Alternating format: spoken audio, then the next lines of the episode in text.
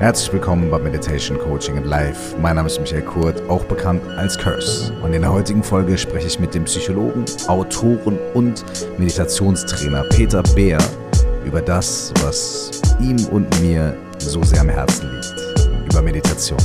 Viel Freude damit.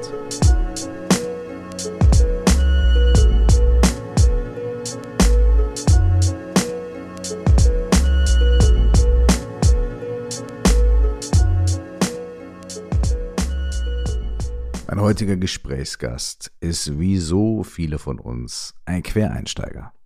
Er hat eigentlich ein sehr technisches Studium gemacht und dann einen sehr technischen Beruf ausgeübt. Darüber erzählt er auch in diesem Podcast. Und dann hat es ihn gepackt. Dann hat er gemerkt, so geht's nicht weiter.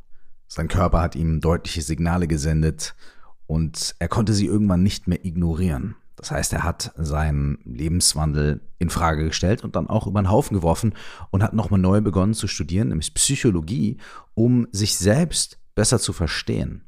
Und während des Psychologiestudiums ist er Meditation begegnet. Und erstmal auf eine ganz intellektuelle Art und Weise. Da gab es Studien, die gesagt haben, Meditation ist gut, es hilft dir, Resilienz, Widerstandsfähigkeit zu entwickeln. Also hat er sich hingesetzt und hat angefangen zu meditieren, weil er was erreichen wollte. Er hat in der Zen-Tradition angefangen zu meditieren und hat sehr, sehr schnell gemerkt, dass er mit diesem Mindstate, da kann ich was erreichen, im wahrsten Sinne des Wortes vor die Wand fährt. Zen ist ja dafür bekannt, dass die Leute auch Stunden, Tage und Monate im Raum sitzen und wirklich die Wand anstarren. Und so ging dann für Peter Bär die Reise los, die innere Reise. Und diese Reise, die macht er jetzt schon seit vielen, vielen Jahren. Er hat äh, Stunden, Wochen, Monate, Jahre auf diesem Kissen gesessen, die Wand angeschaut, aber auch viele andere Dinge auf seiner Meditationsreise erlebt und hat jetzt sein erstes Buch veröffentlicht. Es heißt, plain and simple, Meditation, was ich ganz großartig finde. Denn es ist auch genau das drin, was draufsteht. Es ist seine persönliche Meditationsreise, aber es ist auch ein Buch, was mit vielen Klischees aufräumt, was schön zu lesen ist. Und ich freue mich, mit Peter Bär zu sprechen, denn es ist auch einfach angenehm, mit ihm zu quatschen. Wir hatten eine sehr schöne und ähm, lustige, aber auch, ähm, ja, ähm, ja, an manchen Stellen wirklich äh, nachgefragte, tiefer gegrabene Unterhaltung. Und ich freue mich, euch diese Unterhaltung heute präsentieren zu können. Wenn ihr das Buch von Peter Bär lesen möchtet, dann findet ihr alle Links dazu natürlich auch in den Show Notes. Und ihr könnt natürlich auch einfach Peter Bär und Meditation eingeben und bam, dann landet ihr auch da. Ich wünsche euch viel Spaß, viel Freude und viele Inputs bei dieser Unterhaltung. Und es gibt so eine Stelle in dieser Unterhaltung, da sagt Peter, naja, man kann einen Podcast hören und man kann ihn hören. Und ich würde euch wünschen, dass ihr ihn hört. Viel Freude mit der heutigen Folge. Alles Liebe. Ich finde es total cool, dass du da bist. Äh, es ist mir äh, eine Freude. Äh, denn erstens mag ich, was du machst und ich mag auch, wie du, wie du, wie du, wie du, ich mag deine Ansprache, ich mag, ne, wie du das vermittelst, was du machst. Ähm, da möchte ich auch gleich noch mit dir drüber sprechen. Und zweitens war als ich angefangen habe mit meinem Podcast, ich glaube, mein zweites Interview überhaupt. Das allererste war mit Laura Seiler, bevor, bevor mein Podcast kam. Ich glaube, das zweite überhaupt war bei dir. Nein, ja. echt? Ach krass, weil, das heißt, ich habe genau auch in dieser Zeit so angefangen. Bei mir ist es genau, auch da losgegangen. Genau, das Aber heißt. Wie cool ist das denn? Ja, Mann, das heißt, das heißt, es ist sowieso irgendwie äh, sehr, sehr schön, dass der Kreis sich jetzt schließt und äh, lange überfällig, aber vielleicht auch genau der richtige Zeitpunkt denn ja. ähm, du hast gerade dein Buch draußen. Ja. Und äh, ja. da möchte ich, da möchte ich als allererstes möchte ich darüber sprechen. Und zwar, die meisten Leute, inklusive mir, schreiben, also viele Leute schreiben Bücher, wo so steht, äh, wie du endlich glücklich wirst und ein tolles Leben führst, wie du dein Wohlfühlgewicht garantiert findest und oder oder oder zum Beispiel äh, äh, sieben garantierte Wege, äh, nie wieder unglücklich zu sein und so weiter und so fort. So, jetzt kommst du und schreibst ein Buch und das Buch heißt Meditation. Ja. Erzähl mir davon. Also das Buch ist dafür da, dass du innerhalb von fünf Stunden erleuchtet bist. Das heißt, sobald du es durchgele durchgelesen hast, bist du perfekt erleuchtet. Super, sehr gut. Ah, das kann man in fünf Stunden lesen. Ich habe das gesehen, das ist ziemlich dick. Ich hätte dafür wahrscheinlich, ich hätte dafür zwei Tage gebraucht. Wer liest das in fünf Stunden? Nein, natürlich nicht. Schau, äh, ich mir meine Reise angucke, und das ist tatsächlich ein Großteil meiner Reise in diesem Buch drin, Mike, dann äh, war das jetzt eine Reise über zehn Jahre und ich bin noch nirgends. Verstehst du? Es ist, es ist eine ongoing journey. Wo soll man, wo soll man denn auch hin? Ja, wo, wo geht es auch hin? Es geht nur immer mehr in den jetzigen Moment, wenn wir irgendwo hin wollen.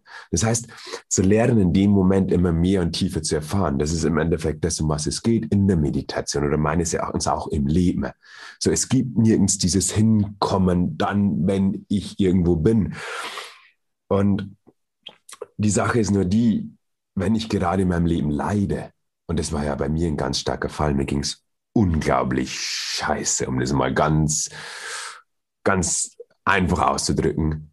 Äh, wenn wir es mal, wenn mal kompliziert sagen, was, wa warum ging es dir scheiße? Was war da los? Oh ja, ähm, bevor ich das, das Ganze jetzt machte, die letzten Jahre war ich, war ich Ingenieur mhm. und hat dort, war in der Automobilbranche einen ziemlich anspruchsvollen Bereich, ne? Mhm.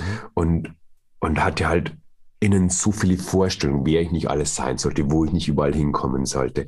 Ich hatte die Ansprüche an mich, ich wollte irgendwie allem gerecht werden und wollte ich auch irgendwie ich hätte es damals nie so ausgedrückt, aber es ging trotzdem auch irgendwie um anerkannt zu werden und was darunter natürlich steckt. Und das habe ich erst viele Jahre später herausgefunden. Es war so eine Sehnsucht nach Liebe.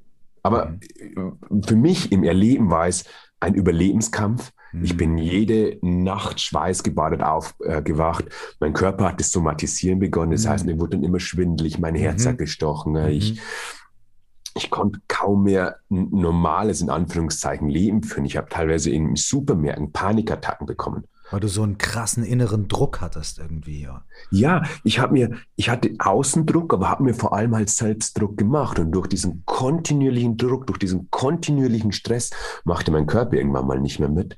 Mhm. Und und das zeigte sich dann in Panikattacken, das zeigte sich durch einen völligen Ausgebranntheit und wirklich bis zu einem Punkt, wo ich gesagt habe, so kann ich nicht mehr weiterleben.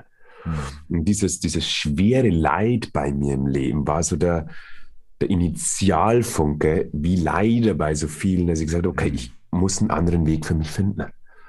Und da äh, habe ich natürlich auch tausendmal die fünf Tipps gelesen und tausendmal den perfekten Ratschlag, aber was, was ja auch, auch oft seine, seine Berechtigung hat, ne? was ja auch oft äh, ja. durchaus hilfreich sein kann, was eine schöne Orientierung irgendwo mal sein kann oder so auch. Ne? Also Vielleicht irgendwie so ein kleiner Stepping Stone oder sowas, ne? Es steckt halt immer auch so eine kleine Gefahr drin. Schau, Mike, wenn wir jetzt über Meditation mhm. reden, dann sagen wir, okay, Meditation, es gibt eine große Studienlage. Sie zeigt, es macht uns gelassener, es macht uns friedvoller, es macht uns freudvoller. Und wenn ich jetzt es schreibe, okay, wie du ganz leicht friedvoller, freudvoller, erleuchteter, ja, ja. happier mhm. wirst, dann setzen sich die Menschen hin, lesen das Buch setzen sich hin und, meditieren vielleicht sogar. Und was sie erleben, sind das Gedankenchaos. Was sie erleben, sind Emotionen. Was sie erleben, ist nicht Friede, Freude, Eierkuchen, sondern was sie erleben, ist das, was im Leben gerade da ist. Und wenn man dann in dem Kopf hat, okay, es sollte doch irgendwie so leicht sein, ich müsste doch nur irgendwie diese fünf Tipps anhalten, ich müsste doch nur dieses oder jenes machen, dann geht es mir super, dann bleibt so ein Gefühl von, ich krieg's nicht hin zurück. Klar. So, ich habe, ich hab, bevor ich studiert, also ich habe zweimal studiert. Ich habe einmal Psychologie Aha. studiert und dann, davor habe ich ja eben Elektrotechnik studiert, mhm. um Ingenieur zu werden. Mhm.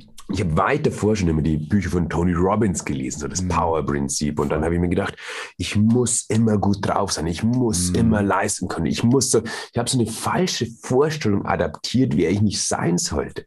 Mhm. So, und, und diese falsche Vorstellung, und Tony Robbins hat es bestimmt nicht so gemeint, das war meine Interpretation von dem mhm. allen, mhm. hat auch dazu beigetragen, dass ich in so einem starken Leid gekommen bin. Mhm. Das heißt, auch da ist immer so die, die, die, die Kunst, wie spreche ich den Menschen an, aber wie helfe ich ihm am Ende wirklich? Wie, wie kann ich am Ende ihm wirklich dabei zu unterstützen und dazu einladen, wirklich den Weg zu gehen? Weil es ist, ein, ist eine never-ending Reise, aber meines Erachtens, wenn man mal so, so das Grobe aus dem, aus dem Weg geschafft hat, echt eine erfüllende Reise, echt so eine Reise, Reise nach Hause. Wir haben jetzt ein bisschen den Punkt eben übersprungen. äh, an dem es bei dir eigentlich dann auch Knack gemacht hat. Ne? Ich bin da so ein bisschen rein, du hast gesagt, du hast auch diese fünf Wege zum und so weiter äh, gelesen. Ne? Und dann, dann sind wir so, bin ich so ein bisschen reingegrätscht. Wie, wie war denn dann, wie waren die nächsten Schritte bei dir? Wie war dann die weitere, die weitere Reise dann zur Meditation hin? Der Tipping Point war bei mir, das, das habe ich immer noch wirklich vor meinem geistigen Auge, als ob es wirklich letzte Woche gewesen wäre. Ich war da damals wieder so auf einer zweiwöchigen Dienstreise. Das heißt, ich musste mit, mit Lieferanten, mit den Fahrzeugen, wir waren damals in Spanien, in Granada und dort ständige Meetings, ständige Tests an den Fahrzeugen, also ständiger Stress. Die Autos mussten irgendwie in Serie. Ich, ich habe ich hab gleich von diesen zwei Wochen Dienstreise, lass es 20 Stunden geschlafen. Nicht, weil ich so viel zu tun hatte, sondern weil ich eine Nacht die ganze Panikattacken hatte, weil ich, das ist unglaublich, Mike, was der Körper auch leisten kann. Das wurde mir danach so erst bewusst, wie leidensfähig der Mensch auch ist. Und jede Nacht Schweißgebadet, jede Nacht irgendwie mich durchgekämpft. Ich wollte schon die Dienstreise abbrechen, aber dann war dann wieder irgendwie so, es war, na, ich muss doch, es geht um so viel und habe mich weiter angedimmt und ich weiß wirklich nicht, wie ich das geschafft habe. Bin dann äh, am Sonntag zurückgeflogen, völlig fertig, irgendwie ins Taxi von München nach Regensburg zurück und dann äh, ins Bett. Die Nacht habe ich wieder fürchterlich geschlafen. In der Früh habe ich mich aus dem Bett geprügelt, mehr oder weniger. Und ich bin da damals dann von Spiegel gestanden ne? und habe mich dort gesehen. Und ich habe wirklich jemanden in die Augen geblickt, den ich nicht mehr erkannt habe. Hm. Also ich hatte so, so, tiefe, dunkle Augenringe. Ich war ausgelaugt. Alles in meinem Körper hat geschrien, stopp. Aber mir hat einfach die Perspektive gefehlt. Und in dem Moment, und das war wie so ein, ich würde schon fast sagen, so ein meditativer Moment in diesem krassen Leid, war so, fuck, das kann es nicht sein. Was brauchen wir? Was brauchen wir wirklich, um zu leben? Und den Tipping Point hat es bei mir gebraucht, den starken Schmerz, damit ich sage, das ist nicht das Leben. Habe mich dann tatsächlich krank schreiben lassen, ging nicht mehr anders. Ich, ich, ich brauchte ein paar Wochen für mich. Habe dann in diesen Wochen angefangen, mich zu sortieren, habe gesagt, okay, diese Frage, okay, was brauchen wir, um erfüllt zu sein, hat mich wirklich nicht mehr losgelassen. dann, okay, wie kann ich dir folgen? Habe dann mit meinem Arbeitgeber gesprochen, bin auf Teilzeit gegangen, habe dann parallel ein Psychologiestudium begonnen und habe dann einfach dieser Reise gefolgt. So. Du hast ein Psychologiestudium begonnen, weil das Teil dieser Suche war. Na, ja. Nach der Frage, was brauchen wir, wie ticken wir, was brauche ich? Und da hast du gesagt, okay, ich will das erforschen quasi. Genau, es war dieser Vorstand. So, ich wusste nicht, wo ich hinschauen sollte. Mhm. So, ich, ich, ich wusste nicht, wo die Antwort ist, aber ich habe mir gedacht, okay, ich studiere einfach mal Psychologie. Das war das Nächste, was in meinem Kopf war. Ja, ja. Gleichzeitig habe ich alles gelesen, wirklich alles, alles, alles. Jedes Buch, jeden Ratgeber, jeden, alles, was ich in die Finger bekommen habe. Angefangen, Ausbildungen zu machen, zu Coaching und zu Trainer und zu all diesen Sachen. Und dann im Psychologiestudium habe ich zu dem Bereich Resilienz geforscht. Mhm. Das heißt, ich hatte da damals schon so eine leichte meditative Praxis, aber noch nichts wirklich äh, bahnbrechendes.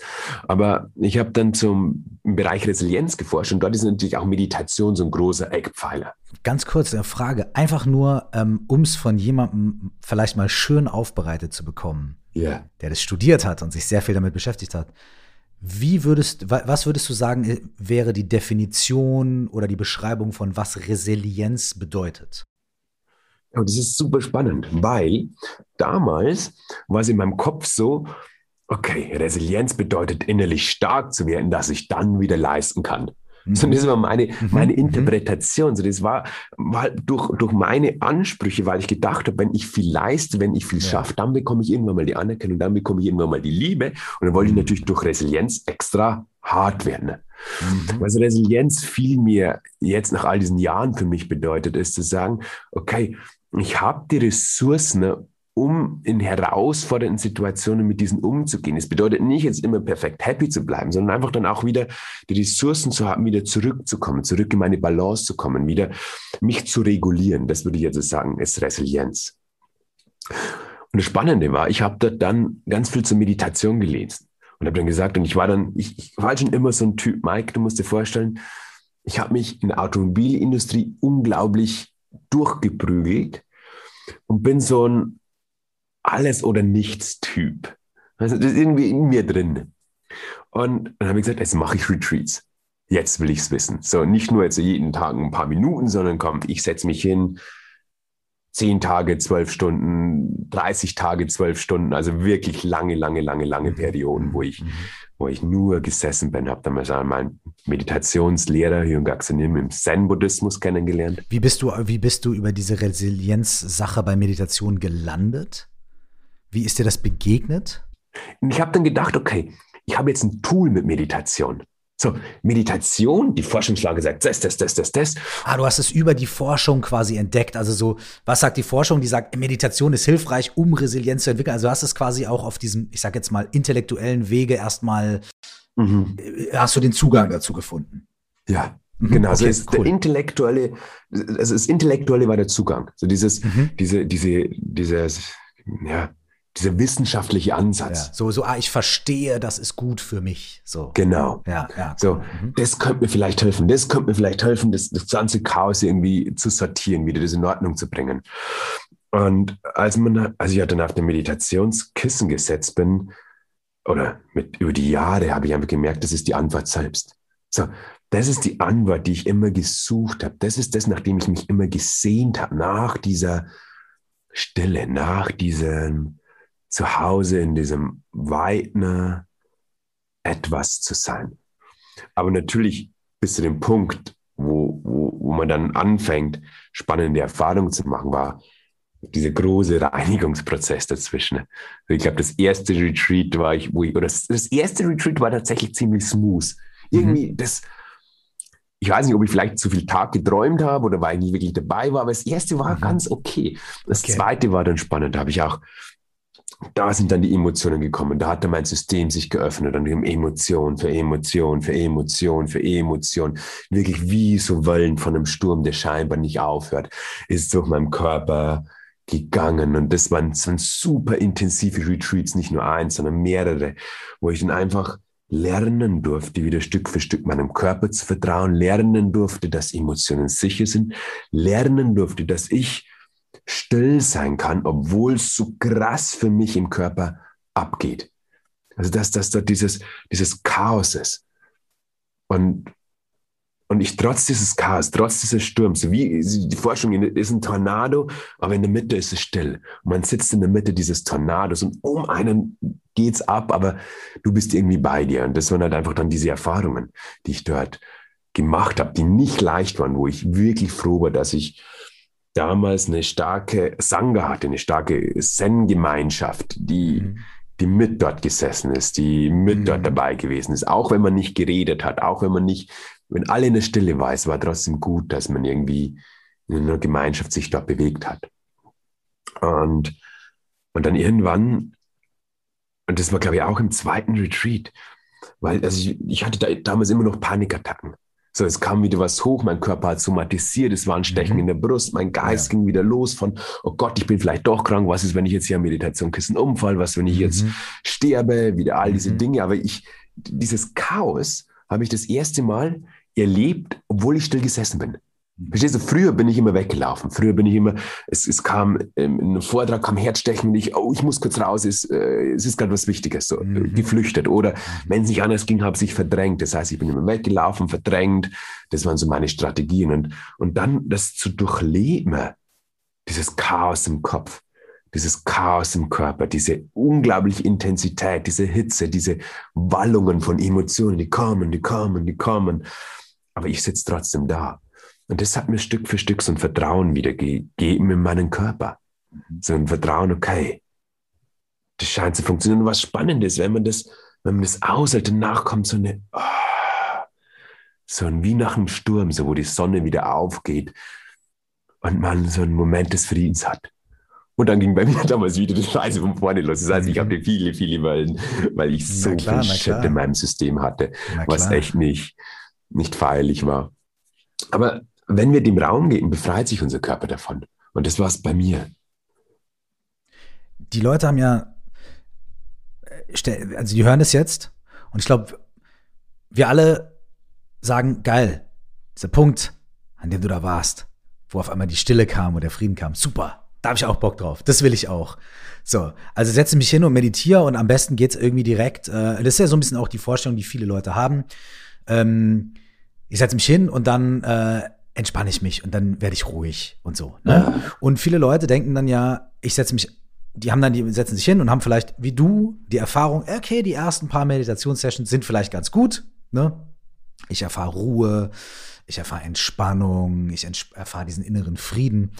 Aber dann kommen die Emotionen oder vielleicht ist es auch schon bei der ersten Session, dann kommen die Gedanken und diese ganzen, äh, meine ganzen wirren Dinger und dann, wie du jetzt eben auch so schön gesagt hast, dann, dann denkt man ja vielleicht auch, ey, ich habe jetzt so ein Stechen, vielleicht ist das jetzt der Herzinfarkt, vielleicht falle ich jetzt um.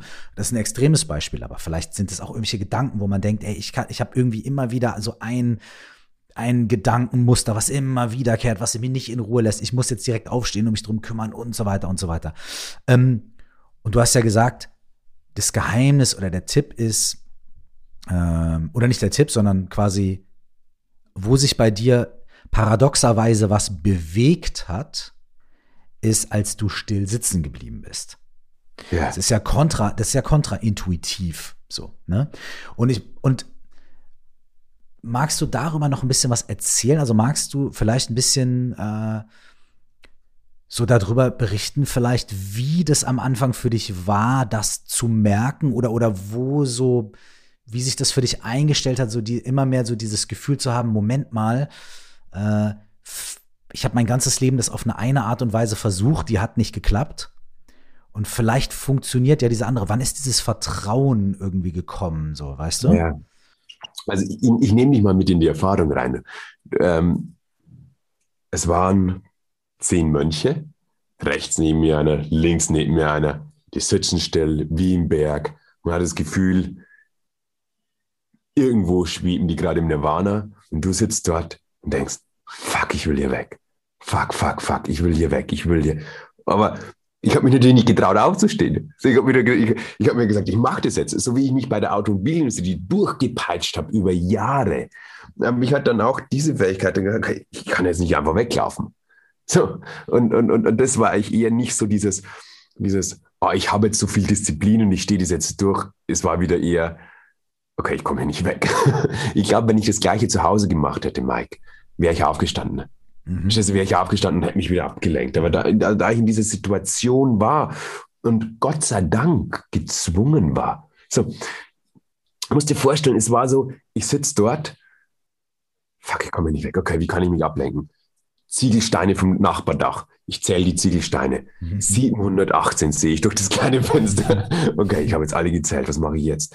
Ich habe keine Lust, nach innen zu blicken. Ich, hab, ich, ich halte es nicht aus. Ich, mhm. ich habe einen Zen-Meister verflucht, bis er wieder de, seinen, seinen Stock mhm. geklatscht hat, dass man einfach zumindest wieder eine Gehmeditation machen durfte. Das heißt, es war am Anfang wirklich ein Struggle, wirklich ein Kampf. Mhm. Bis ich dann irgendwann so einen Moment hatte, wo, wo ich habe gesagt, ich komme hier nicht weg.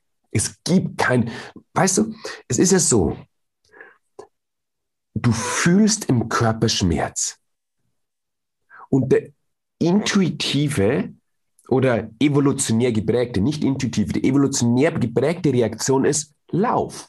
So, zum Beispiel Angst. Angst ist eine schmerzvolle Emotion, weil es mhm. berechtigt schmerzvoll ist. So, mhm. Wenn vor, vor zig Jahr, tausenden Jahren der, der Steinzeitötzi so durch den Wald marschierte und dann kam ein Säbelzahntiger um die Ecke und, und, und, und der Steinzeitötzi spürt keine Angst oder fühlt keinen emotionalen Schmerz, er wird einfach dort stehen und sagen, hey, Dude, cool, cool, dass du da bist. Und zehn Minuten später ist er tot. So, das heißt, evolutionär hat es diesen Schmerz gebraucht, damit wir uns bewegt haben. Jede schwierige Emotion, die unangenehm ist, hat einen Zweck, dass sie unangenehm ist. Rein evolutionär. So. Und dann sitzen wir dort auf dem Meditationskissen und spüren diesen evolutionären emotionalen Schmerz. Nicht aufgrund eines Säbelzahntigers, sondern auf unseren Themen, die wir in unserem Kopf haben, den Stress, den wir uns selbst machen, den Druck, den wir uns aufbauen. So, aber es ist Schmerz, wo wir weg wollen. So, und ich wollte auch weg, mein ganzes System wollte weg, ich wollte laufen, aber neben mir sitzt der ruhig, links neben mir sitzt er ruhig, das ist sein Meister. Ab und zu haut er die Glocke, damit man wieder wach ist. Und ich bin nicht weggekommen. Und irgendwann wurde es so intensiv, dass ich gesagt okay, es gibt nichts anderes, als mich dem zu stellen. Es gibt nichts anderes, als dorthin zu gucken, weil sonst ist es ein ewiger Kampf. So, eine meiner absoluten Lieblings, äh, ich weiß gar nicht, von welcher Tradition er kommt. Kennst du Shinsen Yang? Shinsen ja. Yang hat das in so eine wunderschöne Formel gepackt, so dieses. Japanisch, was ist das? Das ist äh, Shingon, glaube ich, ne? Japanischer. Ja, genau. Vata, japanischer Vajrayana-Buddhismus. Ich glaube Shingon. Genau, so. das für, war's. für die Nerds unter uns hier. Ding dong. Genau, das war's. Und, und die hat so schön in diese Formel gepackt. Leid, ne? Mhm. Ist gleich Schmerz mal Widerstand. Und Schmerz mhm. kann physischer Schmerz sein, Schmerz kann aber auch emotionaler Schmerz sein. Mhm. In der Meditation ist meistens so beides. Es tut dann die Knie weh und der Körper ist komplett unruhig. Das heißt, man hat die, die volle Ladung. Aha. Aber da dann sich zu, dieses, ich komme nicht aus, ich komme nicht weg. Also gucke ich mir das an, lasse ich das Stück für Stück los, weißt? Und ich kann hier nicht diese Heldenstory erzählen von, boah, ich, ich bin kurz vorm, kurz vorm Explodieren gewesen und habe mich dann hinein entspannt und war dann in der Leuchte. Es war so ein Stück für Stück für Stück. Es, klar gab es diese intensiven Momente, wo ich gesagt habe, oh, da ist viel passiert. Aber es war wirklich so dieser Prozess von, ich lasse immer mehr los. Ich vertraue dem immer mehr und immer mehr und immer mehr. Und, und schau, ich habe dann auch über die buddhistische Psychologie so gelernt, na klar, wenn ich Ängst, wenn ich mich von den Ängsten befreien möchte, dann darf ich diese annehmen lernen. So, dann habe ich es kognitiv wieder verstanden. Ne? Ah, Befreiung von Emotionen, von Schwierigen ist das Annehmen der Emotionen. Cool, dann tue ich mal, als ob ich sie annehmen würde. Aber insgeheim, Mike, ich wollte es einfach nur weghaben. Ich wollte einfach nur den Shit weghaben. Und das hat dann auch nicht so funktioniert. Und, und dann habe ich gelernt, durfte ich über ein Jahr, habe ich gebraucht, wirklich dem voll zu erlauben zu sein das Shift war damals so dieses, okay, das ist anscheinend jetzt mein Leben. Es geht nicht mehr ums Weghaben, es geht nicht mehr ums, es ist dann irgendwie, es ist okay, es ist jetzt Erfahrung. Das, das darf jetzt da sein und es ist jetzt einfach meine Erfahrung, die Peter jetzt gerade macht. Das ist es jetzt und so ist es halt. Und dann dieses wirkliche Erlauben, ohne Hintergedanken, ohne Hintergedanken, ich möchte es weghaben, ohne Hintergedanken, ich soll irgendwo anders hin. Dann fängt es sich an zu verändern. Und ich habe damals dann so diese zwei Komponenten mir immer in, in, in den Geist gerufen, Raum und Zeit. Ich habe gesagt, okay, die Emotion, du darfst jeglichen Raum einnehmen. Weil ich insgeheim wollte ich eigentlich, dass sie möglichst klein bleibt. So, ich wollte sie irgendwie so Stück für Stück wegfühlen, so ungefähr, bis mhm. sie mir weg ist. Mhm. mhm. Aber das funktioniert halt nicht. Und dann habe ich gesagt, okay, du darfst wirklich dich unendlich ausbreiten, wenn du möchtest.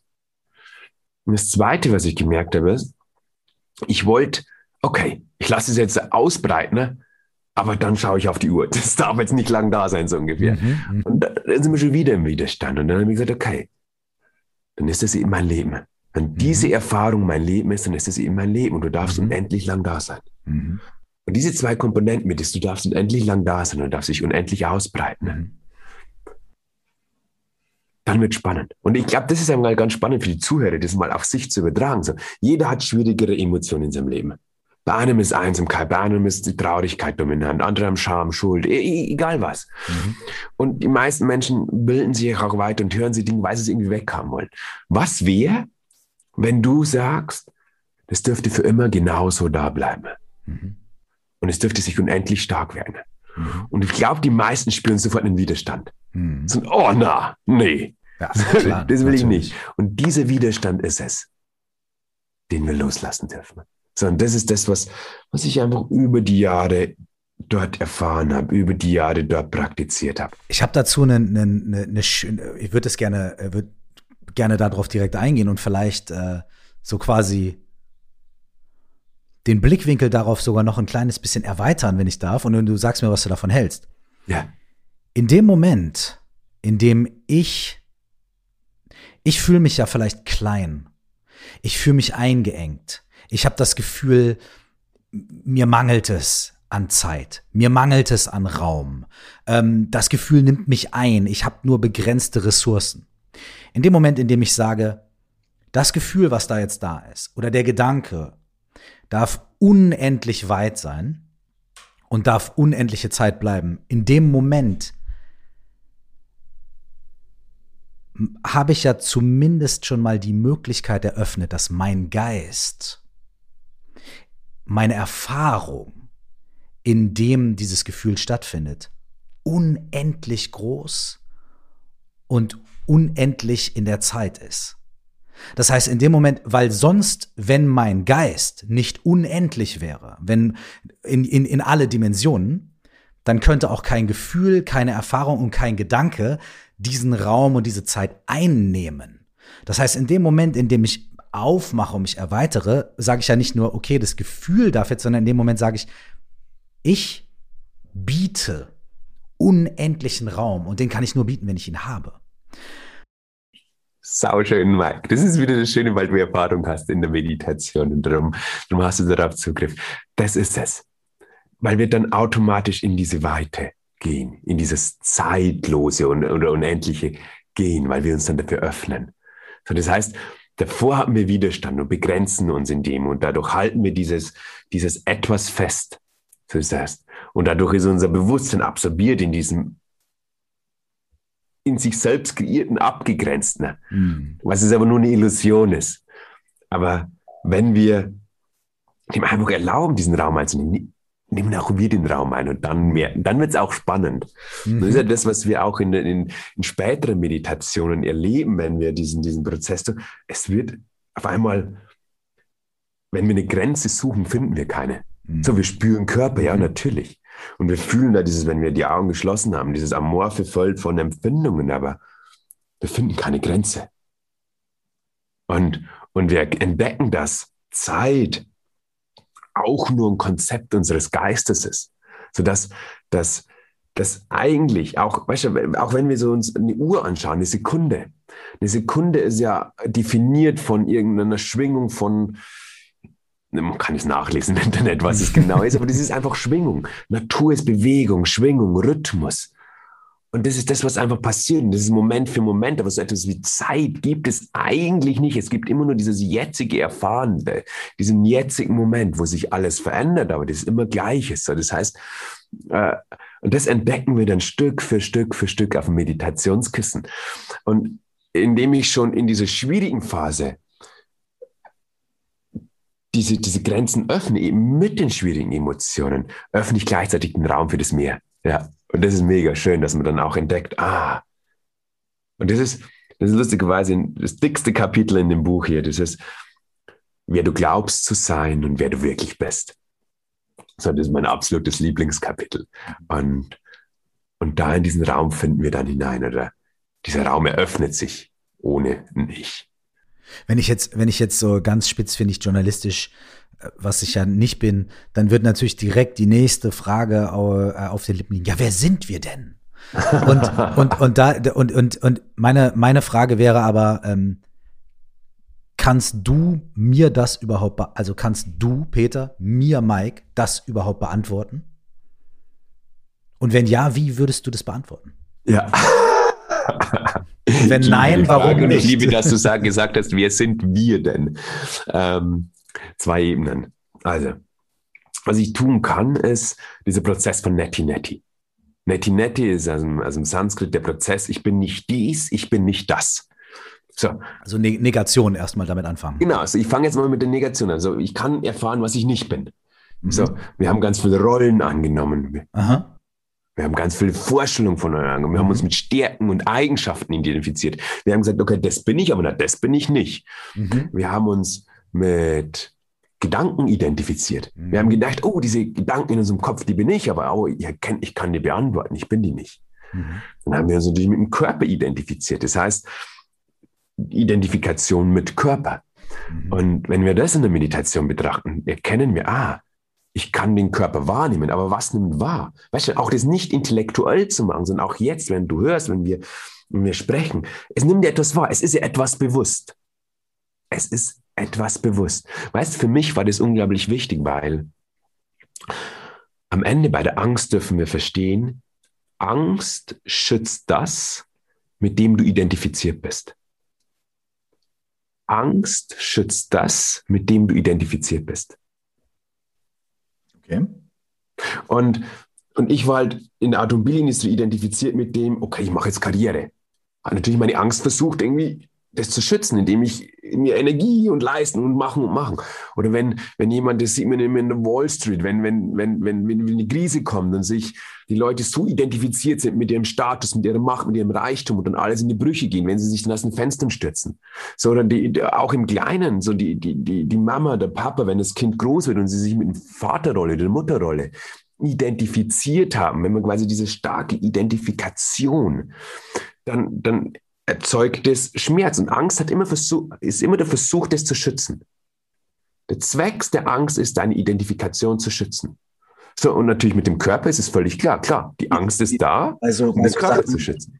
Wie ist es bei so Sachen, wenn man jetzt, oder, oder, wie würde das in dieses Modell passen, wenn man jetzt sagt, ich sag jetzt mal, ich habe ähm, ich habe Angst vor Spinnen, um mal was Abstruses zu nehmen. Wäre das das Gleiche oder ist das eine Phobie? Ist das was anderes? Oder? Nee, es ist prinzipiell das Gleiche. Die Frage ist, warum hast du Angst vor Spinnen? Du hast irgendwie, es löst Bilder in deinem Kopf aus von, oh Gott, die Spinne könnte mich irgendwie beißen und ich werde dann entweder zu Spider-Man oder ich, ich bin ein Tod, so ungefähr. Man hat ja mhm. dann diese abstrusen Bilder, dass es mein Leben gefährden könnte. Also mein Leben, also diesen Körper, diesen physischen Körper. Ah, okay, jetzt kommen wir der Sache näher. Das heißt, das heißt, ähm äh, also für, für mein Verständnis, ich versuche jetzt, also ich versuche jetzt gar keine schlauen Fragen zu stellen, irgendwie, sondern für, für mich als Verständnis um diesen, diesen, äh, diesen Satz, ne, Angst schützt das, womit du identifiziert bist, finde ich sehr interessant. Ich versuche den zu durchdringen gerade. Ja, ja. Ähm, das heißt, also wenn ich das richtig verstehe, dass man auch sagen könnte, okay, zum Beispiel Prüfungsangst. Ne, man hat jetzt Prüfungsangst.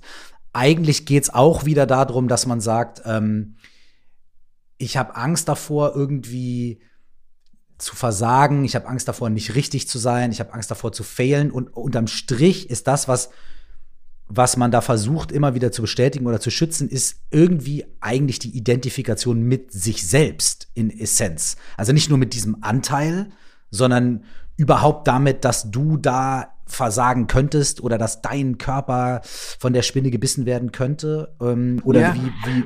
Jetzt, sagen wir mal Prüfungsangst. Okay. Lass uns mhm. Prüfungsangst nehmen. Das hatte ganz, ganz, ganz viele Ebenen, die unsere Identifikation, also un, unglaublich viele Ebenen. Aber Prüfungsangst, so. Stell dir vor, du bist in einem Hörsaal und du wirst gerade von einem Professor geprüft. Machen wir mal nicht die schriftliche, sondern vom Professor. Okay. Du hast ein Selbstbild von dir, von dass du immer der Fleißige bist, dass du immer die Einsernoten schreibst. Das ist deine Identifikation. Du bist dieser Leistungstyp, der immer alles schafft. Deine Mama ist immer stolz gewesen, wenn du die Einsen mit nach Hause gebracht hast und du hast gemerkt, du bekommst die Liebe dafür. So, du bist also identifiziert mit dieser Rolle des klugen Einserschülers. Und natürlich, was könnte passieren? Es könnte passieren, dass dir der Professor so schwierige Fragen stellt, dass du die nicht beantworten kannst und diese Rolle, dass ich bin der Einzelschüler, nicht mehr erfüllen kannst, weil du eine 5 bekommst. Und deine Angst aktiviert dich so, weil es unbedingt dich schützen möchte. Dass nochmal, nochmal eine dumme Frage. Check ich. Was ist, wenn du eigentlich damit identifiziert bist, ich schaff das nicht. Ich bin sowieso ein Loser. Äh, ich, ich bin sowieso ein Versager und das wird jetzt das alles nur noch mal bestätigen und deswegen habe ich Prüfungsangst. Was, was wird da geschützt? Ich bin sowieso so ein Loser. Ich bin, das, ist, das ist ja der, der Umkehrschluss von ich identifiziere mich über Leistung.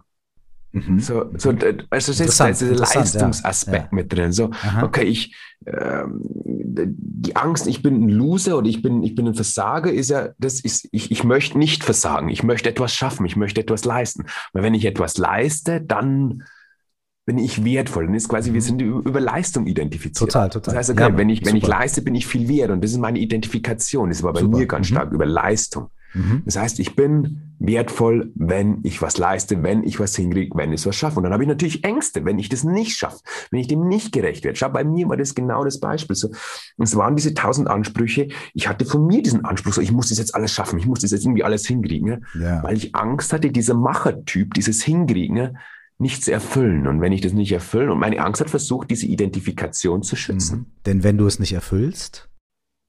Wenn, wenn ich es nicht erfülle, also mein, mein, mein, mein, mein System will ja alles dafür, dass ich es erfülle. Und Angst mhm, gibt mhm. mir quasi die Energie und natürlich dient die Energie nicht wirklich, aber die ja. schüttet diese Energie aus, ja. um das weiter aufrechtzuerhalten. Ja. Und wenn ich nicht erfülle, und das war halt ja danach bei mir der Fall, ich konnte es nicht mehr erfüllen, dann ist bei mir so diese, diese, diese tiefe Traurigkeit gekommen diese, und warum ist diese tiefe Traurigkeit gekommen? Weil ich die Hoffnung hatte, wenn ich so viel leiste, werde ich gesehen, mhm. werde ich geliebt, ja. werde ich angenommen. Ja. So. Und das wollte halt meine Angst schützen. Mhm. Und, und, und, und, Und das gibt es auf allen möglichen Ebenen. Und wenn ich, wenn ich irgendwann mal nicht mehr mit meinem Körper sozusagen identifiziert bin, wenn ich einfach sage, ah, ich gehe immer wieder in diese Weite, in diese Unendlichkeit und erkenne, das ist, ah, das ist, ist etwas, das ich erlebe, dann, dann hat man auch keinen Stress mehr vom Tod und ist dadurch dann frei. So, das ist so, das hat quasi ganz, ganz, ganz, ganz, ganz, ganz, ganz viele Ebenen, diese Identifikation mit den, mit den, mit, mit Dingen. Und da vielleicht nochmal die, diesen Loop kurz zu machen, weil wir waren jetzt gerade beim Netti Netti und ich, ich will jetzt nicht um diese Frage herumwurschteln, die man ja nicht beantworten kann, wer bin ich wirklich oder was bin ich wirklich. Schau, am Ende des Tages, wenn die Identifikationen wegfallen, ist trotzdem etwas bewusst. Ist trotzdem etwas, das jetzt die Stimme hört, ist trotzdem etwas da. Und dieses etwas nimmt jetzt wahr. In der Stille bist du trotzdem bewusst. Und du kannst dir bewusst sein, dass du bewusst bist. Und was unser Geist die ersten Male macht, ist, es stürzt sich sofort auf irgendwelche Dinge. Mhm. Mhm. Es stürzt sich sofort, okay, äh, was war das? Äh, Gedanke, äh, äh, so. Mhm. Es kann nicht in der Stille selbst ruhen, es kann nicht in der Bewusstheit selbst ruhen.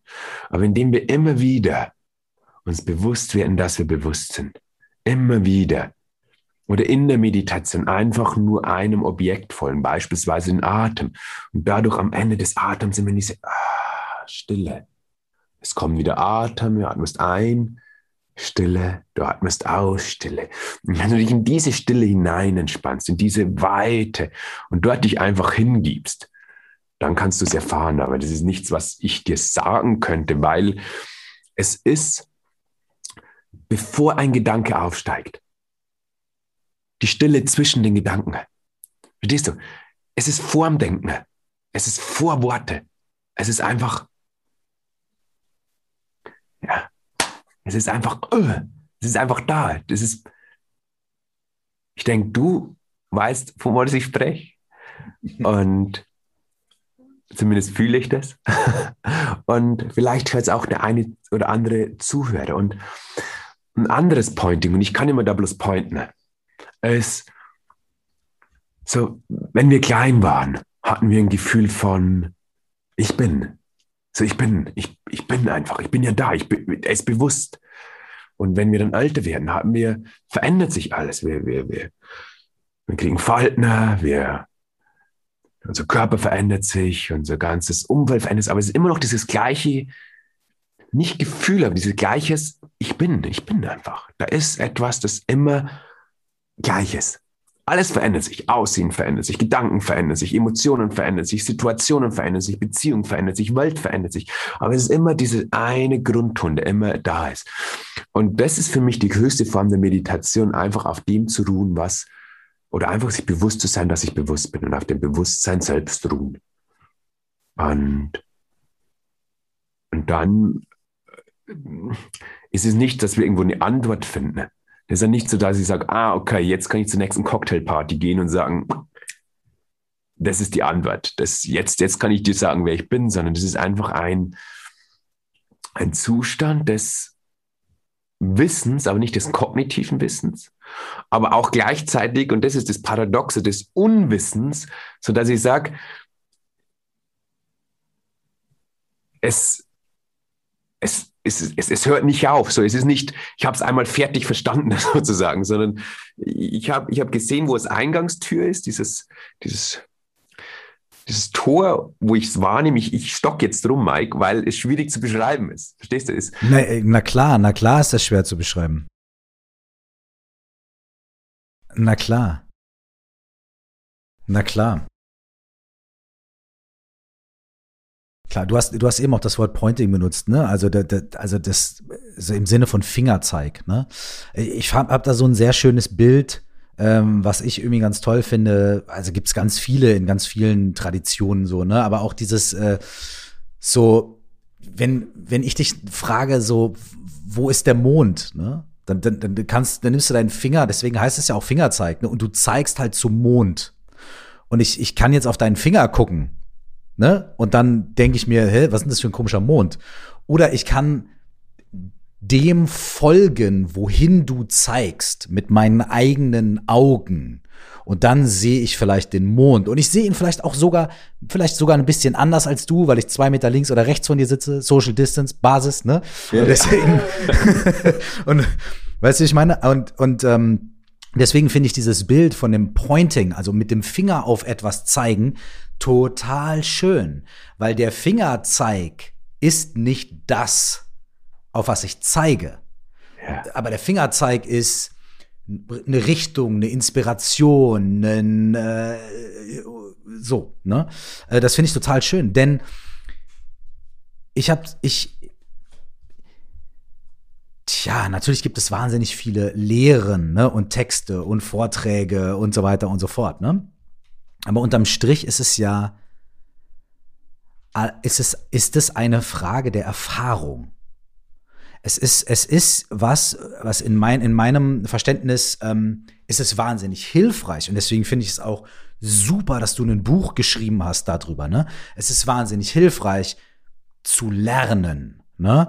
Denn wenn man lernt, wenn man vorher was gelesen hat oder wenn man während seiner Entwicklung, seiner Praxis liest oder Gespräche führt, sich Lehrreden und so weiter anhört, dann kann man vielleicht das Erfahrene leichter verarbeiten oder man bekommt bestimmte Fragen oder Unsicherheiten, Unklarheiten vielleicht beantwortet und so weiter. Ne? Es ist wahnsinnig, äh, wahnsinnig wichtig, äh, nicht nur die Wand anzugucken, sondern auch irgendwie zu, zu, zu sich zu informieren, zu lernen, offen zu sein, inspiriert zu sein vielleicht auch, ne? Wenn mal eine Talsohle kommt, auch zu sagen, okay, aber ich habe hier diese schönen Sätze gelesen oder dieses schöne Ding, ah, okay, das zieht mich weiter, das inspiriert mich. Aber nur das Lesen und nur das Hören und nur das drüber reden alleine wird, wird, wird quasi nichts Wirkliches bewirken, nichts Nachhaltiges. Weil so ein intellektuelles Verständnis, das weht sehr schnell weg. Heute ist man gut drauf, morgen schlecht, dann fühlt man es mehr, dann fühlt man es weniger.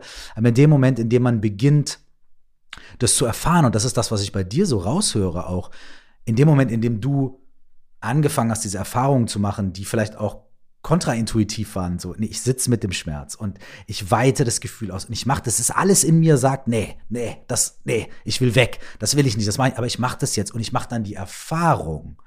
Ähm, das ist was, was man selber machen muss. So. Ja. Ne? Und, und schau, und wenn du dann in der Meditation sitzt und Gedanken kommen von, oh fuck, ich will hier weg, dann erinnerst du dich vielleicht, ah, ich habe Mike seinen Podcast gehört. Und der hat, der hat ihnen so ein Typi mal gesagt, das ist ein Teil davon, also bleibe ich auch sitzen. Das heißt, Absolut. das hilft.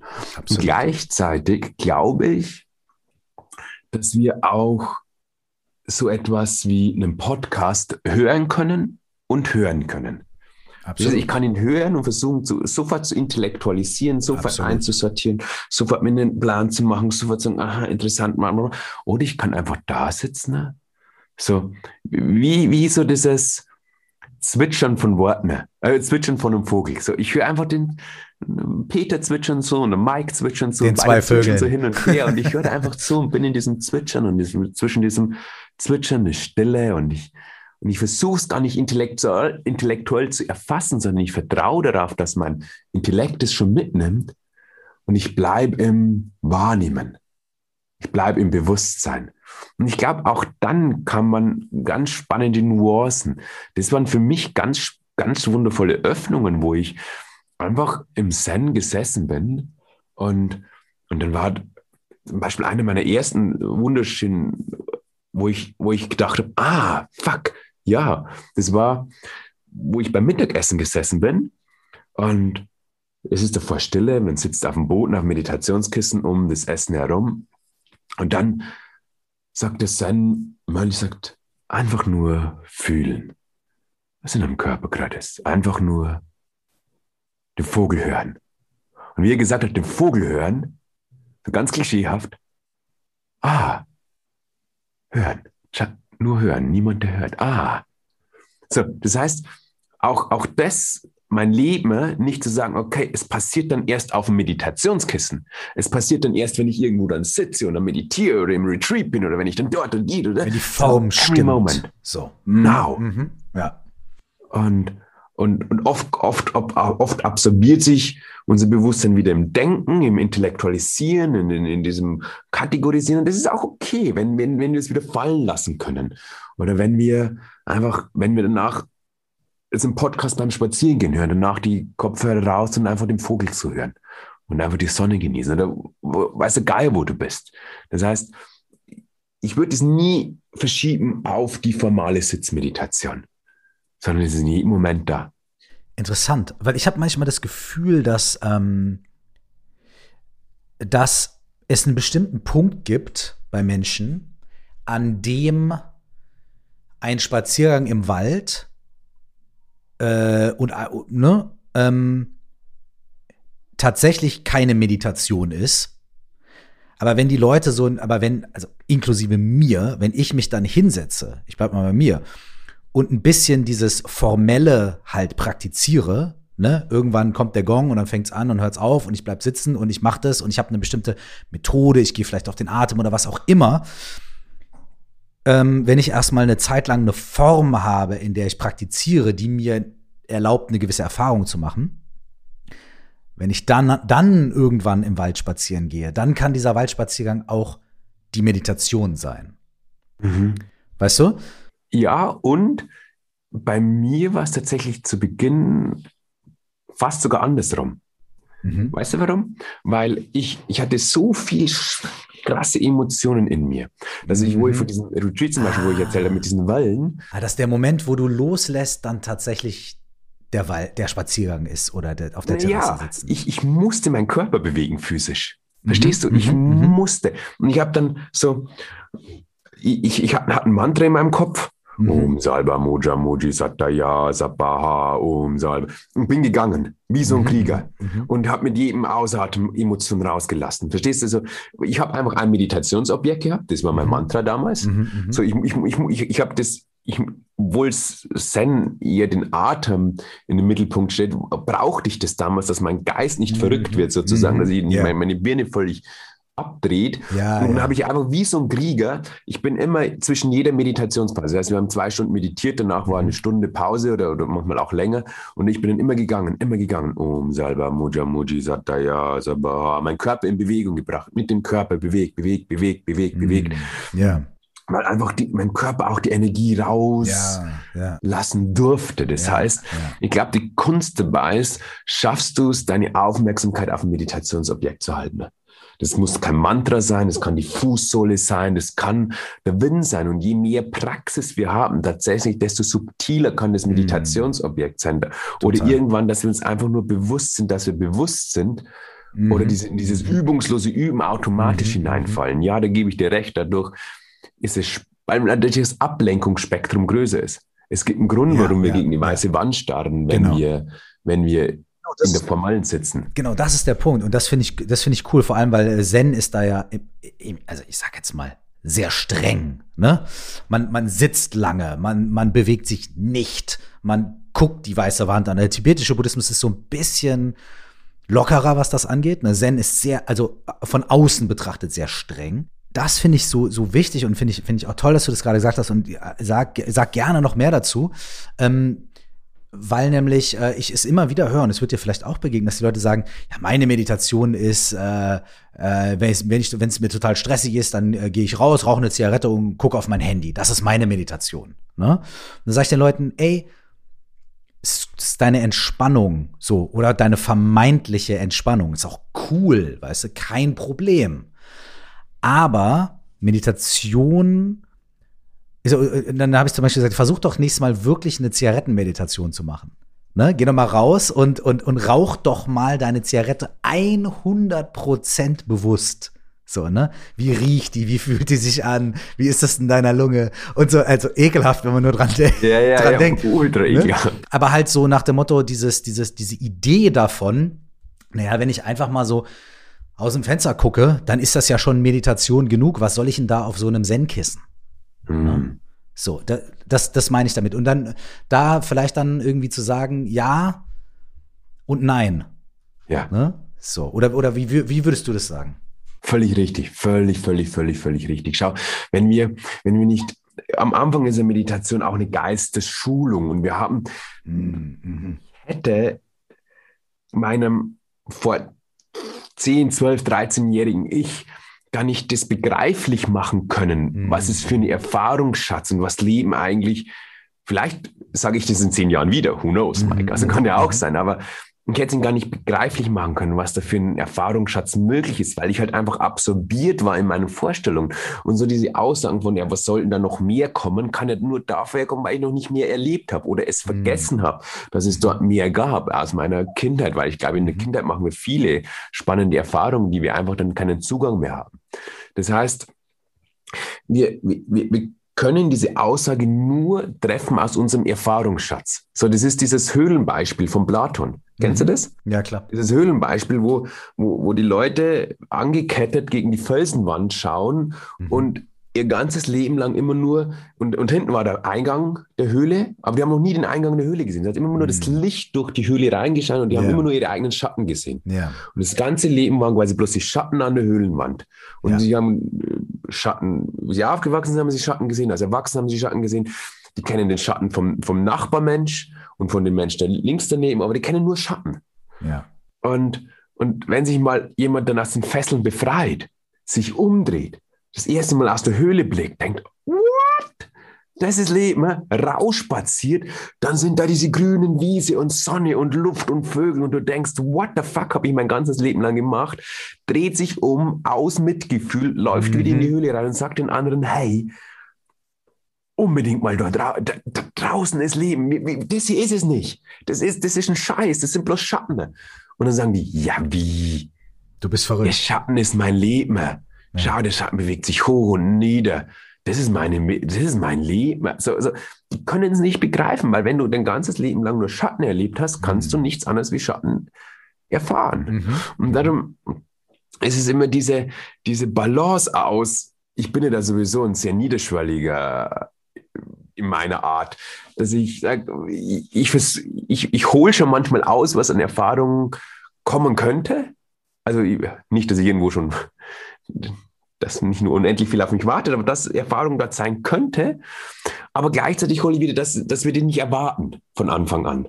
Aber dass wir uns auf den Weg machen, zu sagen, nein, vielleicht ist dort draußen noch ein Leben, das wir noch gar nicht gesehen haben. Und vielleicht ist die kleine Dunstblase, die ich als Leben erlebe, gar nicht das Leben selbst. So.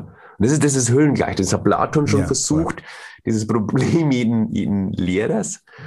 Und, ich glaube, und das die, die Frage stelle ich momentan echt vielen. Hm. Braucht es den Schmerz? Ich weiß es nicht. Hm. Mussten die Fesseln so wehtun? Hm. I don't know. Bei mir muss das so sein. Hm. Was ist deine Einschätzung, Mike, dort? Tja, gute Frage. Ähm, muss das so sein? Glaube ich nicht.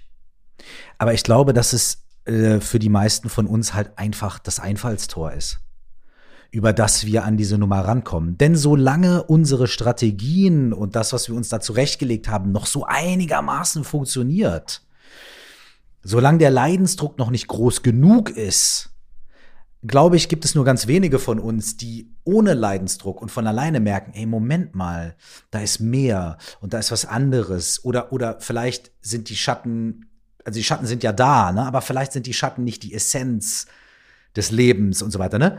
Irgendwas stimmt, oder, oder was auch immer, ne? Also da, vielleicht gibt es auch Leute, also ich habe öfter mit Leuten gesprochen, die zum Beispiel durch eine psychedelische Erfahrung Mhm. äh, sowas, sowas erfahren haben. Ne? Ich meine, das ist auch nochmal eine andere Story, Substanzen und wa was, was ist da dran, Ja, dann ja. irgendwie Illusion und so weiter. Ne? Das ist nochmal eine ganz andere Story. Aber trotzdem, dass irgendeine Tür aufgegangen ist dazu, ey, ich, ist das alles? Ne? Und ich glaube, dass es bei meisten, bei den meisten Menschen tatsächlich durch Leiden, durch Schmerzen oder durch eine extreme Erfahrung, Nahtoderfahrung oder, eine, oder, oder, oder irgendwas Extremes halt wirklich ausgelöst wird, so dieser, dieser Funken zu sagen, ey, da ist was anderes. Oder eben, wenn sehr viel Schmerz, sehr viel Leid involviert ist, zu sagen, so kann es nicht weitergehen. Ne? Äh, äh, ich, es muss sich was ändern. Es muss irgendwie eine Alternative geben, denn so kann es nicht weitergehen. Und ich glaube vor allem für, ist jetzt mal eine steile These, man muss mir sagen, was, was du davon, wie du darüber denkst. Ähm, vor allem für uns Westler wo es in unserer, ja, oder vielleicht auch in Deutschland oder so in Europa, in so einer sehr protestantisch geprägten Kultur auch gar nicht so sehr verwurzelt ist in uns zu sagen, ey, wir hinterfragen, wir gehen nach innen, wir, wir schauen auf die Emotionen und auf die Gefühle oder wir ver versuchen vielleicht, äh, ne, wir sind ja so geprägt, so arbeiten, ne, äh, äh, ähm, tugendhaft sein. Und die Tugendhaftigkeit bringt uns dann näher zu Gott oder bringt uns näher zur Erfüllung, wenn wir tugendhaft sind, wenn wir uns anstrengen, wenn wir gut sind, wenn wir arbeiten, wenn wir und so weiter. Ne? Das ist so dieses, dieses, dieses, dieses protestantische äh, näher zu Gott kommen, ist durch größtmögliche Tugendhaftigkeit und nicht wie zum Beispiel in vielen hinduistischen äh, Richtungen durch Devotion, also durch Hingabe,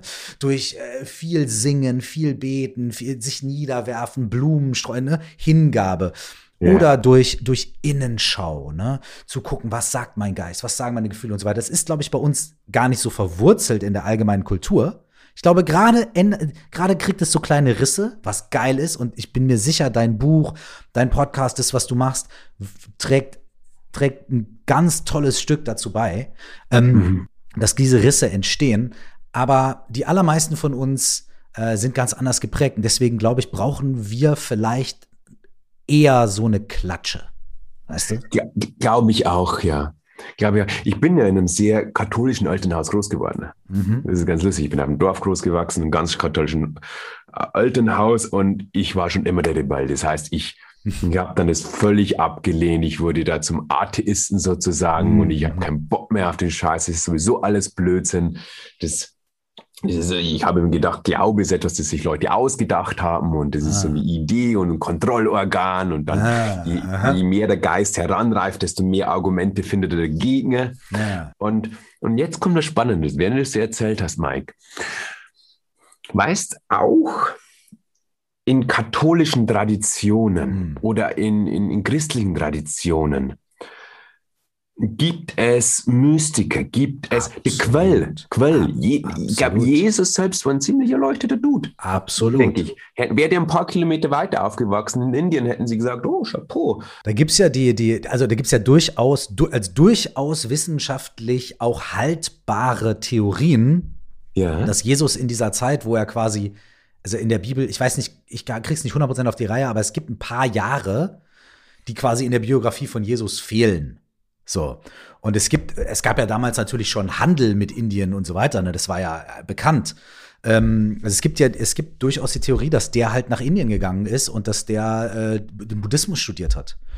Ähm, und dass er zurückkam und halt, äh, ne? Und dann gibt's ja auch die, auch noch etwas, also es gibt tatsächlich in, ich, ich will es jetzt nicht also ich bin, ich bin ein Depp und kann mich nicht genau dran erinnern. Also wenn ich jetzt irgendwie Quatsch labere, ist es meine Schuld, ne? So. Aber es gibt anscheinend auch irgendwelche. Es gibt einen Ort, wo tatsächlich ein Grab ist, wo gesagt wird, ne, das, da, liegt Jesus begraben. Irgendwo in Nepal, glaube ich. Ah. Ähm, und, und, und da gibt's auch irgendwelche Schriften, die irgendwo.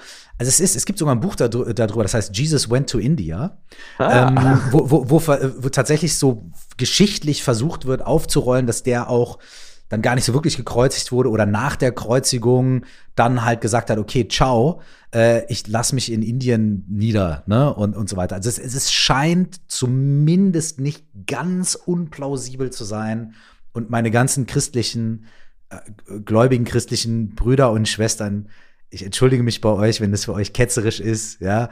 Ähm, das ist nur ein Gedankenspiel, wisst ihr, wie ich meine? Und, und, und wer weiß, und das eine schließt das andere auch gar nicht aus.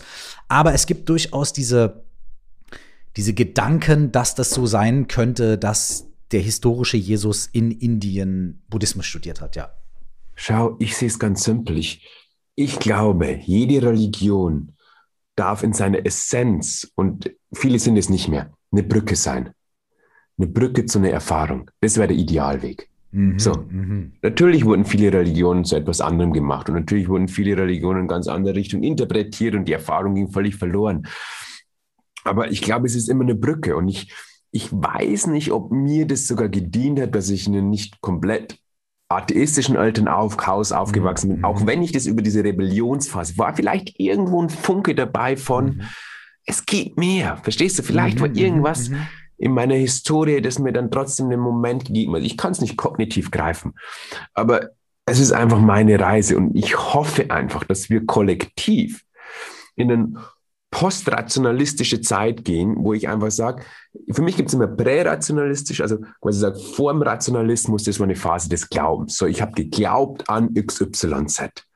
So, da war entweder der mit dem Bart oder der mit so und so oder die vielen oder die wenige, ganz egal.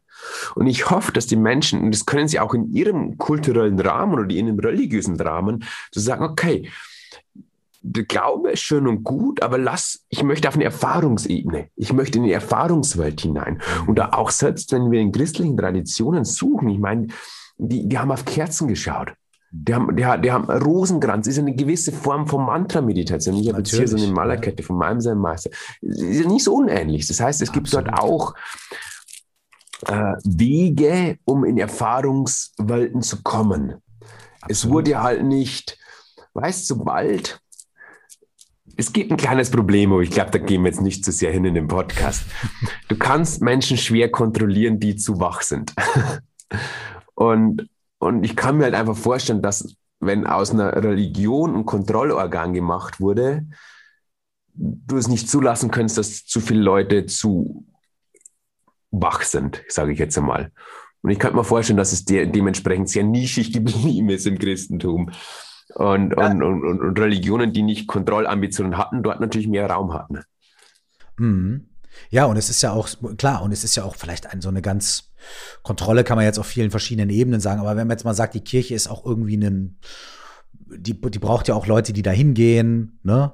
Und wenn man dann sowas hat, wo man sagt, naja, du musst gar nicht in die Kirche gehen, weil du kannst ja einfach nur irgendwie hinsetzen und, äh, und, und, und Gott erfahren, ist ja erstmal auch irgendwie schlechte Promo, sage ich jetzt mal. Ne? Und auf der anderen Seite ist es aber trotzdem so, und das ist wieder das Schöne daran, und das hast du selber auch öfter, öfter gesagt.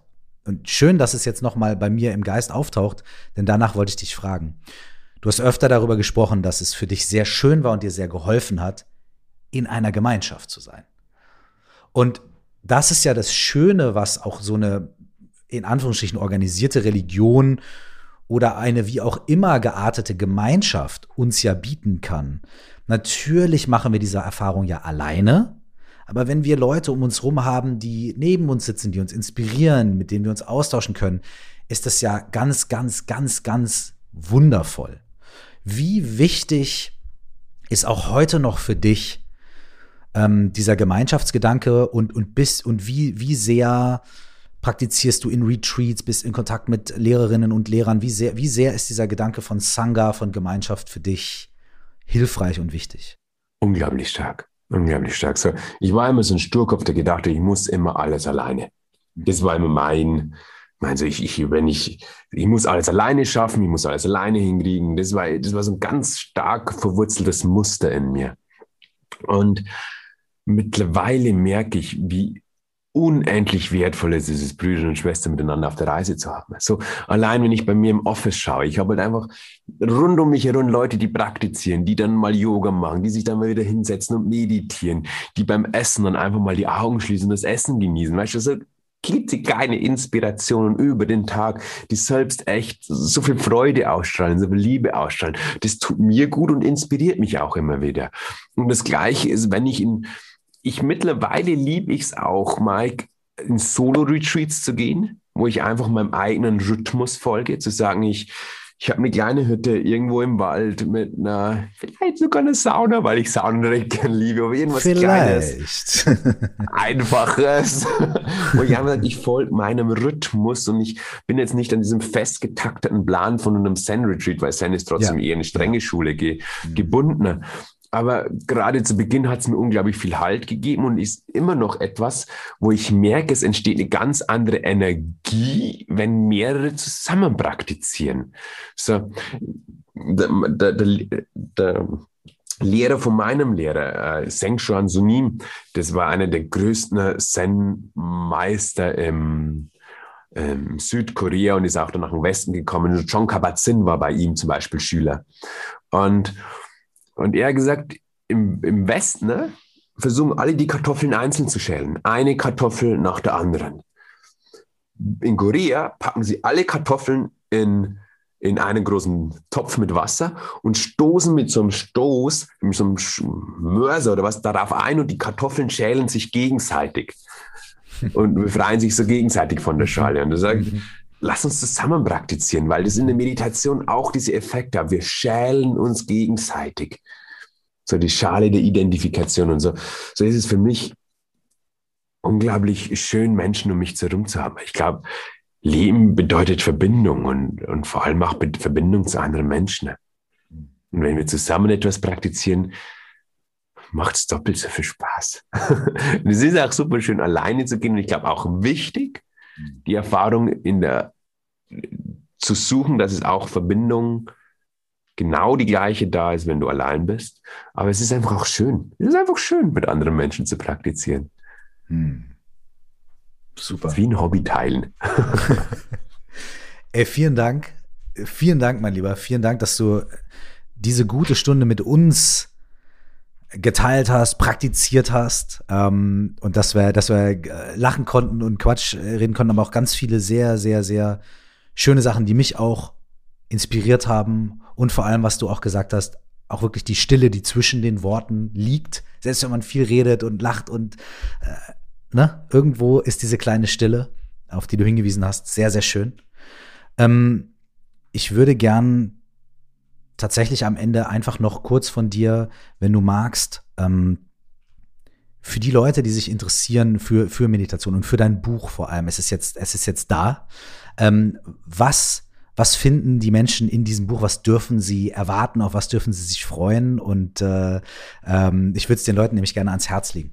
Ja, ich mache es ganz kurz und ganz simpel. Es ist einfach diese, diese Reise, über die wir jetzt gerade gesprochen haben. Also es mhm. beginnt mit dem erstmal so ein Spiegel in die Welt.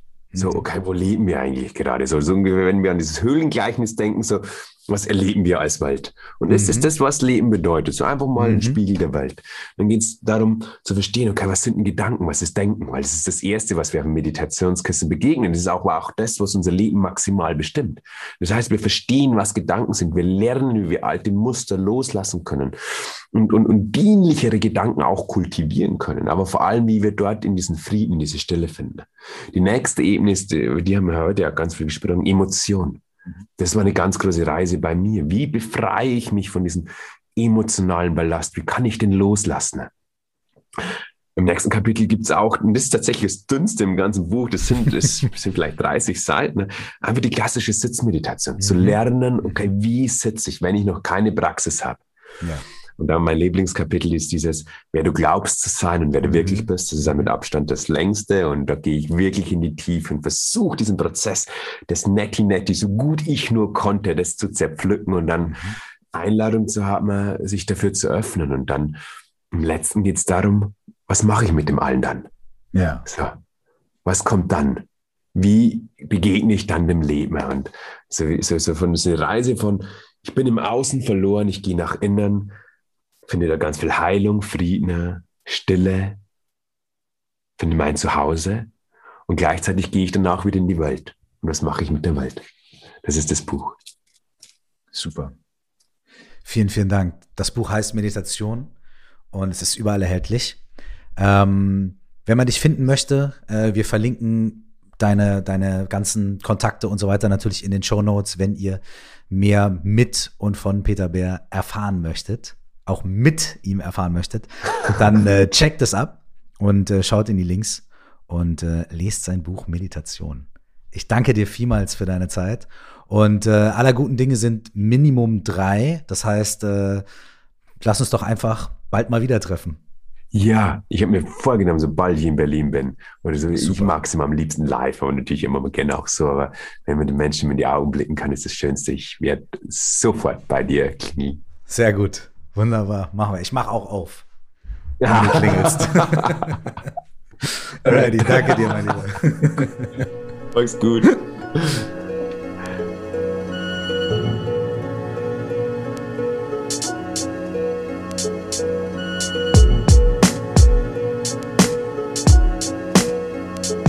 Wenn dich die Themen aus diesem Podcast interessieren und du dich darüber austauschen möchtest, dann lade ich dich dazu ein, in unsere Facebook-Gruppe zu kommen.